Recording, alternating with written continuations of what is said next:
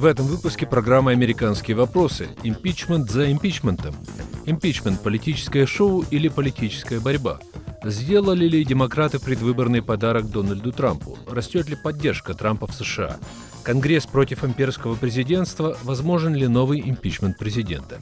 Эти и другие вопросы мы обсуждаем с правоведами Ильей Шапира из Вашингтонского института имени Катона, Ильей Соминым, профессором университета имени Джорджа Мейсона, Дэвидом Копелом, сотрудником института Индепенденс и правозащитником Юрием Еремагаевым. У микрофона в Нью-Йорке Юрий Жигалкин.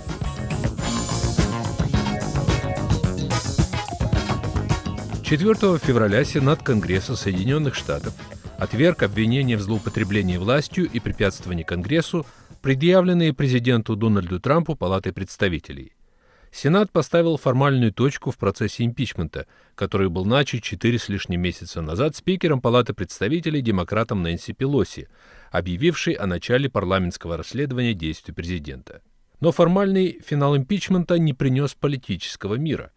Президент Трамп отметил свое оправдание победной речью в Белом доме в окружении ликующих законодателей республиканцев – в этой речи он назвал своих обвинителей злобными, ужасными людьми, превратившими его жизнь в ад. Лидеры демократов в Конгрессе дали знать, что они не намерены терпеть поражение. Комитеты Палаты представителей готовят повестки с вызовом в Конгресс сотрудникам администрации Трампа, нынешним и бывшим, готовясь расследовать новые данные о потенциально незаконных действиях президента. И специалисты говорят, что поводы для новых трений не устранены. Слово Дэвиду Кополу. У специалистов по конституционному праву разные мнения на этот счет. Я лично считаю, что деяния Дональда Трампа заслуживали импичмента, прежде всего потому, что он нарушил закон, запрещающий президенту распоряжаться средствами, выделенными Конгрессом на определенные цели. В данном случае Трамп приостановил выделение военной помощи Украине. Он сделал это, как стало совершенно ясно, исходя из своих личных интересов, а не из интересов Соединенных Штатов. Этого, на мой взгляд, достаточно, чтобы подвергнуть президента импичменту. Господин Коппол, вы поддерживаете идею отстранения президента от власти за деяние, которое в глазах многих совершенно точно не вписывается в категорию особо опасных преступлений. И многих защитников Трампа беспокоит, что если дать Сенату возможность отстранить президента по столь незначительному поводу, то будущие президенты могут стать игрушкой в руках разных фракций Конгресса.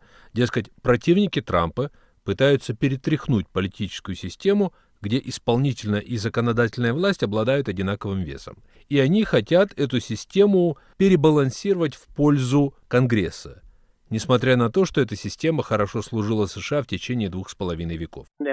Интересно, что таким был один из аргументов противников импичмента президента Эндрю Джонсона в 60-х годах XIX века.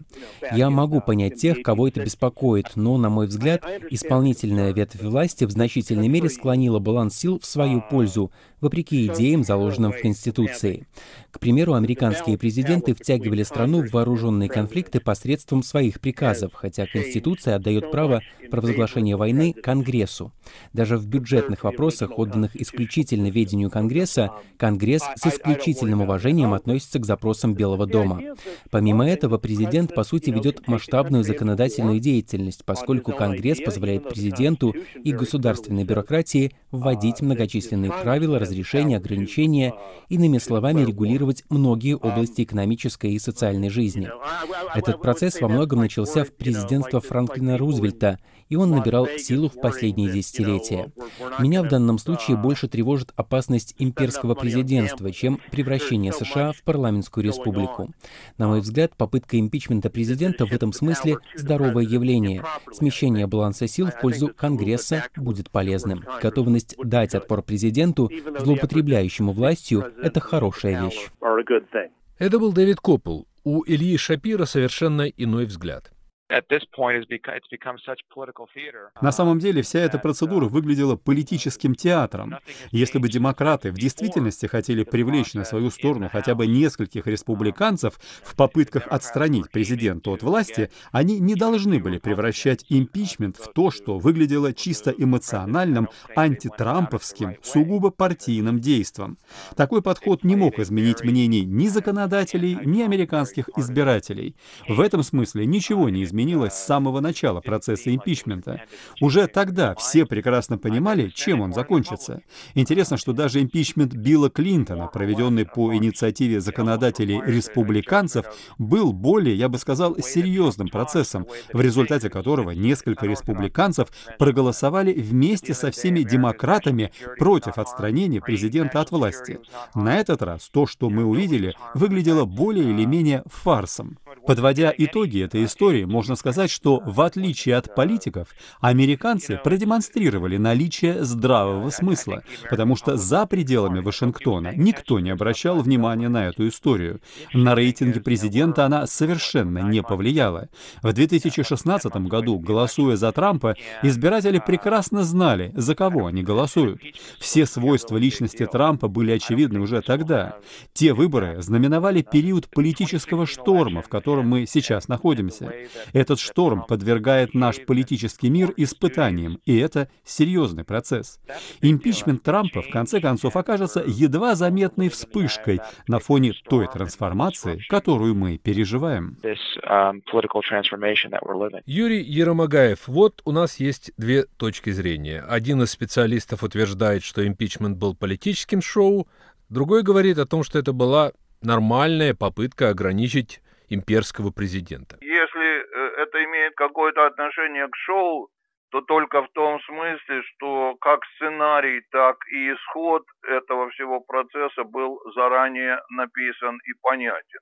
Но на самом деле это, конечно, было не шоу, это была довольно жестокая политическая э, борьба, причем не на жизнь, а на смерть, в том смысле, что целью со стороны демократов было действительно уничтожить президентскую власть Трампа, что им не удалось. Что касается того, что это была попытка ограничить усиление его власти, если даже такая идея была, то результат был полностью этому противоположный потому что Трамп воспринял, безусловно, свое оправдание как подтверждение правильности всей его политики и всех его действий. Так что если была изначальная идея хоть как-то скорректировать какие-то ошибки, которые он делает, то результат был ровно обратный, как я уже сказал. Илья Сомин, вы как специалист по конституционному праву, насколько я понимаю, считаете, что дело Палаты представителей, подвергшей президента Трампа импичменту, было, что называется, правым. Она пыталась поставить на место взорвавшегося президента. Трамп во-первых, серьезно нарушил Конституцию, потому что он пытался отнять у Конгресса контроль над казной и пытался воспользоваться деньгами, которые были предназначены на военную помощь Украины, чтобы служить их, его личной а, целью. К тому же он в процессе нарушил уголовный закон тоже и, конечно, злоупотребил властью, как говорили статьи импичмента. Поэтому я считаю, что были серьезные конституционные и законные поводы на этот импичмент, как в, любо, в любом другом случае импичмента президента а, одновременно идет политическая борьба, та страна и другая пытались извлечь политическую выгоду из ситуации. Кто, если хоть кто-нибудь извлек такую выгоду, еще нам неизвестно, потому что трудно сказать, если это повлияет на выборы и тем не менее, я думаю, что были серьезные основания на этот процесс. Если то, что сделал Трамп, станет новой нормой и будет считаться, что любой президент может распоряжаться федеральными фондами, э, президент может оказывать давление не только на зарубежных союзников США, но даже на штатские правительства, на частные организации, он может любому из них угрозить, что если они не будут помогать его избирательной кампании, он не даст им деньги, которые для них предназначил Конгресс. Профессор Сомин, вы прежде говорили, что президент нарушил Конституцию, приостановив выдачу финансовой помощи Украине. Кстати, аудиторское управление США пришло к выводу, что президент действительно нарушил закон в этом случае. Но любопытно, что ведь Трампа в этом не обвиняли – его обвиняли в злоупотреблении полномочиями, что гораздо менее понятное и общее обвинение. Они взаимосвязаны, потому что злоупотребление власти может включать в себя и нарушение уголовных законов, и также нарушение Конституции, которое не является уголовным преступлением, и даже некоторые деяния, которые не нарушают Конституции, не уголовное право, но тем не менее то вредные с точки зрения конституционной системы.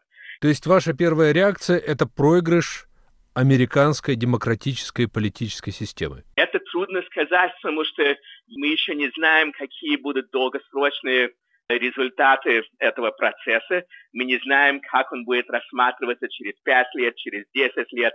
Мы не знаем, какова будет политическая судьба Трампа даже в ближайшем будущем.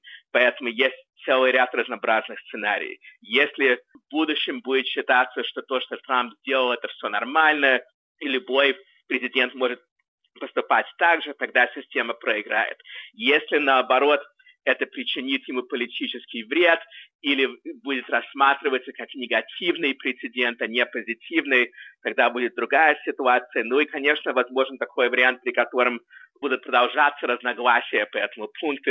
До сих пор есть разногласия насчет того, как рассматривать импичмент президента Эндрю Джонсона 150 э, лет назад, поэтому э, даже до сих пор некоторые считают, что обвинения против Джонсона были правдивые, что его нужно было бы убрать, а некоторые считают, что это хорошо, что его Сенат оправдал. Юрий, вы, судя по всему, в основном придерживаетесь точки зрения тех сторонников президента, кто говорит, что импичмент был еще одной попыткой избавиться от президента Трампа подковерным способом, поскольку его противники не смогли победить его на выборах.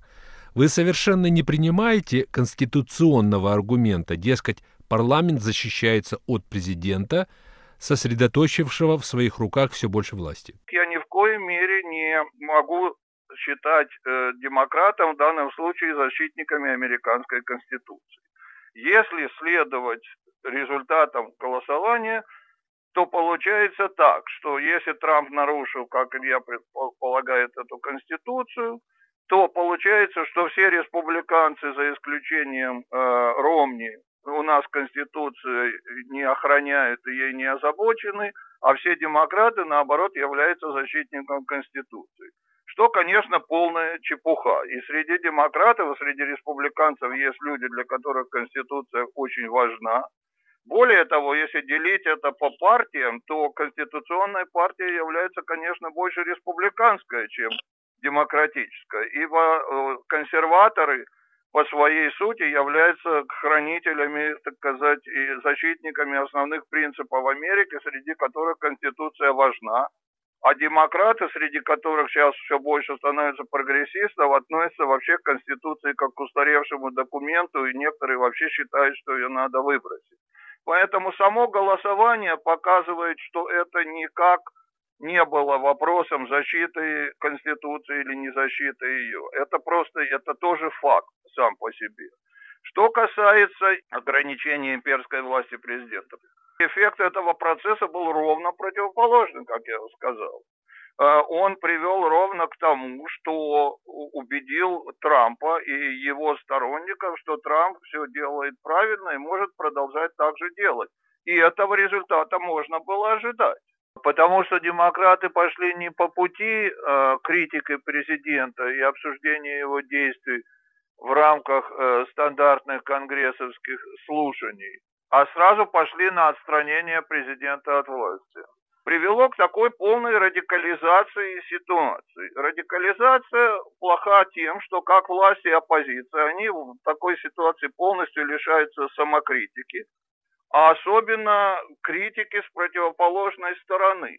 И убеждаются все больше и больше в том, что что бы они ни делали, они будут делать правильно. Поэтому эффект импичмента никак не способствовал исправлению ошибок Трампа и ограничению его власти, а наоборот в итоге помог это.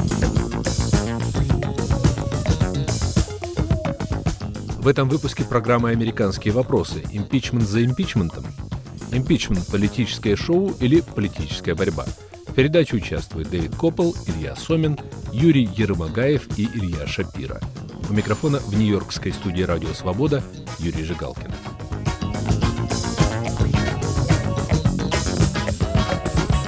Илья Сомин, как бы вы ответили на обвинение, что демократы попросту пытаются, ну, грубо говоря, снять ненавистного им президента, чего им не удалось сделать в результате так называемого российского расследования? Во-первых, сам процесс импичмента существует именно для этого, что когда президент злоупотребляет властью, нарушает Конституцию и так далее, чтобы его можно было убрать, не дожидавшись выборов. Во-вторых, да, конечно, и демократы, и республиканцы имеют свои грубо говоря, партизанские мотивации здесь. И нельзя сказать, что или те, или другие, они заинтересованы только в том, чтобы защищать Конституцию и не смотрят на свои политические интересы. Это не значит, что нет правды об конституционном вопросе, это не значит, что и те, и другие наравне с точки зрения этой правды. Очень часто в полиции, которые идут на какой-то курс из-за своих собственных интересов, тем не менее, они могут таким образом защищать интересы системы. На этом на самом деле основана американская политическая система. Как сказал э, Джеймс Мэдисон, главный автор Конституции, что амбиция должна противостоять амбиции. В этом случае в некоторой степени хотя бы амбиции оппозиционной партии противостоит амбиции партии президента, несмотря на то, что и те, и другие больше заинтересованы своими собственными интересами, чем защитой Конституции или даже интересами страны взятым в целом. Но если это действительно амбиции одной партии против амбиций другой, это жестокая политическая борьба, то, судя по последним опросам, Трамп может оказаться в выигрыше, как и подозревает наш собеседник. По данным Института Гэллопа, это последние данные, рейтинг Трампа повысился до 49%, самый высокий уровень его президентства. Этот опрос Гэллоп исключительный. Если посмотреть на совокупность опросов общественного мнения, то в среднем он получает одобрение примерно 42-43%, что, что мало отличается от того, что было 6 месяцев назад или 10 месяцев назад. Обычно президент, который переизбирается в периоде, когда сильная экономика и сравнительно мелкие потери зарубежных войнах, обычно у него одобрение не 42, не 43% и даже не 49%, а свыше 50, и президент такой ситуации ему сравнительно легко переизбираться. И, во-вторых, конечно, мы еще не знаем, что будет в течение следующих шести или девяти месяцев до выборов в ноябре. Поэтому трудно ответить даже на такой вопрос, в какой степени это повлияет на выборы. Почему 40 или 42 или 43 процентов все еще оправдывают Трампа, несмотря на его поведение. Есть на это разные причины, но я считаю, что самая главная причина – это поляризация американской политики, при которой очень многие не столько оправдывают любое, что делает их партия, ну, просто сильно ненавидят противоположную партию. И эта враждебность между сторонниками двух партий, конечно, существует в любое время, но за последние 5-10 лет, еще до Трампа, но в особенности при нем, эта вражда сильно обострилась. В такой ситуации очень многие не хотят признаться в том, что лидер их партии в, в чем-то ошибся, и даже ожидают, как Трамп почти стопроцентовую лояльность от сторонников его партии и те, которые не готовы склонить голову, они пытаются даже изгнать из партии, как уже случилось с некоторыми членами Конгресса республиканскими, которые противостояли Трампу по разным пунктам. Юрий Ермогаев, эта история или драма импичмента спровоцировала совершенно небывалые эмоции. В четверг президент Трамп, празднуя в Белом доме свое оправдание, назвал своих оппонентов, спикера Палаты представителей и главу сенатского меньшинства, злобными, ужасными людьми. В свою очередь, спикер Пелоси разрывает на глазах у всей страны текст доклада о положении страны, только что сделанного президентом. Президент и спикер, как известно, не говорят друг с другом уже несколько месяцев. Трудно представить, во что выльется эта ситуация. Это плохо, и я могу сказать, что это в большой степени результат процесса импичмента. Например, когда Илья говорил о том, что, как он говорит, коренные сторонники Трампа его поддерживают в любом случае, отнюдь не все республиканцы, члены республиканской партии в Сенате и в Конгрессе были и являются такими коренными сторонниками Трампа. Но процесс импичмента их, безусловно, сплотил вокруг Трампа. И мне совершенно понятна их позиция, потому что Трампу была объявлена война. Цель демократов была снять Трампа с президентства. Республиканцы считали, даже многие не такие большие сторонники Трампа, но республиканцы считали, что это совершенно незаконно, и они сплотились вокруг него. Это результат, который мы наблюдаем прямо сейчас. И это новое явление. Юрий, но с другой стороны, почему бы президенту, ведь все-таки он глава страны, не прислушаться к своим собственным призывам к поиску общего языка, проявить мудрость и не сделать шаг навстречу своим критикам, вместо того, чтобы атаковать их на следующий день после своего оправдания Сенатом? Это не, не так просто, потому что обвиняли именно президента. Президент был в положении обвиняемого, правда? А Конгресс и Пелоси были в положении прокурора. Вообще говоря, если говорить о том, кто должен делать шаг навстречу, обычно, наверное, обвинитель делает шаг навстречу, а не обвиняемый, правда? Скорее всего, это должно было бы, с моей точки зрения, произойти со стороны Конгресса.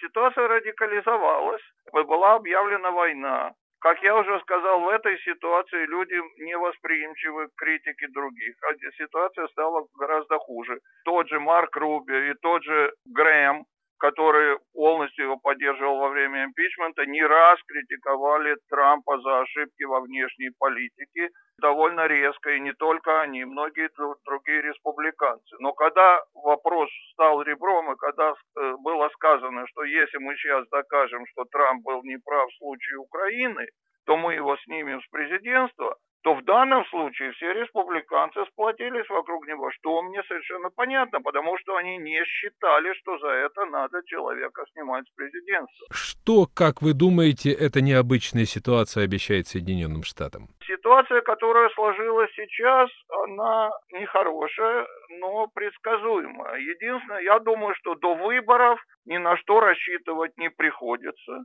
Я думаю, что после выборов и с большой вероятностью Трамп будет выбран на второй срок.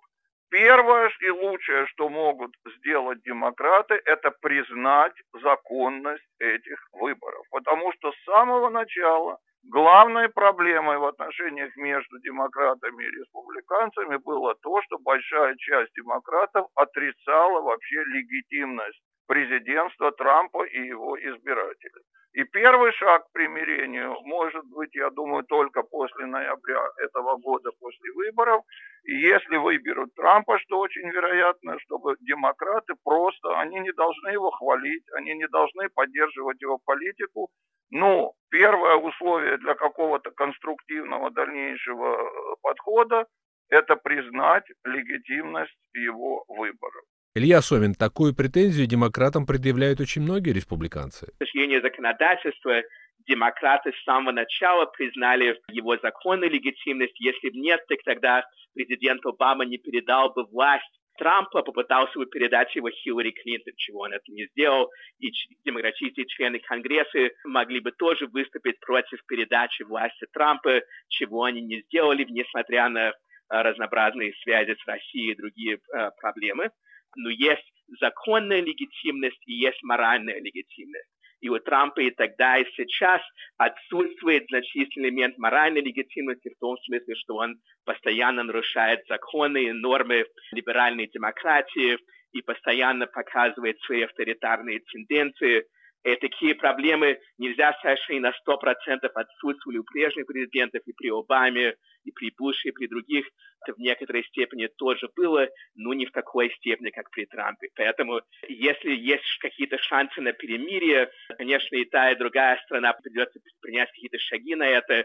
Но потенциально самый главный такой шаг был бы, если Трамп отверг некоторые элементы своего собственного поведения и некоторые элементы своей собственной политики, которые покушались на фундаментальные принципы либеральной демократии. Можно предположить, что республиканцы вам на это скажут, что моральная сила на стороне Трампа, который стоит на защите своего электората. Защита интересов своего электората это не то же самое, что защита либеральной демократии. Защита либеральной демократии – это защита таких принципов, как свобода слова, отсутствие дискриминации по расе религии, по разным другим такого сорта принципам, признание легитимности прессы и так далее. И все это Трамп регулярно отрицает и даже регулярно говорит о том, что он завидует разнообразным авторитарным режимам, как, например, китайскому режиму и режиму Путина и так далее, потому что у них более мощная власть, они должны считаться с оппозицией, так как ему приходится считаться. Поэтому до тех пор, пока он не искоренит такое поведение, маловероятно, что будет какое-то перемирие. Юрий Ермогаев, я очень подозреваю, что с другой стороны могут быть представлены контраргументы. Безусловно, сторонники Трампа считают его защитником либеральной демократии, хотя бы потому, что с противоположной стороны угрозой этой демократии является социализм, представители которого сейчас одни из главных кандидатов от демократической партии, такие как Сандерс и Уоррен. И то, что угроза либеральной демократии со стороны социалистов и социализма гораздо больше, чем со стороны Трампа, которой я особенно не вижу, это факт безусловный. Я хочу сказать только еще одну вещь по поводу всего этого процесса, который прошел, и своего отношения к нему. Позиции двух сторон в данном процессе были не противоположны, а перпендикулярны. И я, в общем, согласен с основными доводами, как одной, так и другой стороны, и не вижу в этом противоречия. Потому что демократы продемонстрировали, что Трамп действительно поставил помощь и встречу в Белом доме в зависимости от объявления следствия Зеленским. И я считаю, что это очень плохо. Я сторонник э, свободы Украины и считаю, что это ослабило ее позицию по отношению к России. В то же время я полностью согласен с республиканцами, которые считали и считают, что эти действия Трампа не составляют преступления, доходящего до уровня импичмента, и что за это Трампа нельзя импич. То есть и те, и те по-своему были правы, но тут нет противоположности, и результаты подтвердили все это с самого начала. Но это может быть и не последним словом в противостоянии. Илья Сомин, демократы ведь готовятся к новым расследованиям в Палате представителей готовит новые повестки, требуя отчета от бывших сотрудников Трампа? Я не знаю, будет ли второй импичмент или нет. Маловероятно, что будет второй импичмент по тому же самому пункту, но в зависимости от будущего поведения Трампа, возможно, что будет импичмент по другому пункту, потому что Трамп постоянно нарушает законные нормы, поэтому он представляет своим противникам возможность ситуации, в которой большинство президентов э, действует более аккуратно. Вы слушали передачу «Американские вопросы. Импичмент за импичментом». Импичмент – политическое шоу или политическая борьба? Сделали ли демократы предвыборный подарок Дональду Трампу?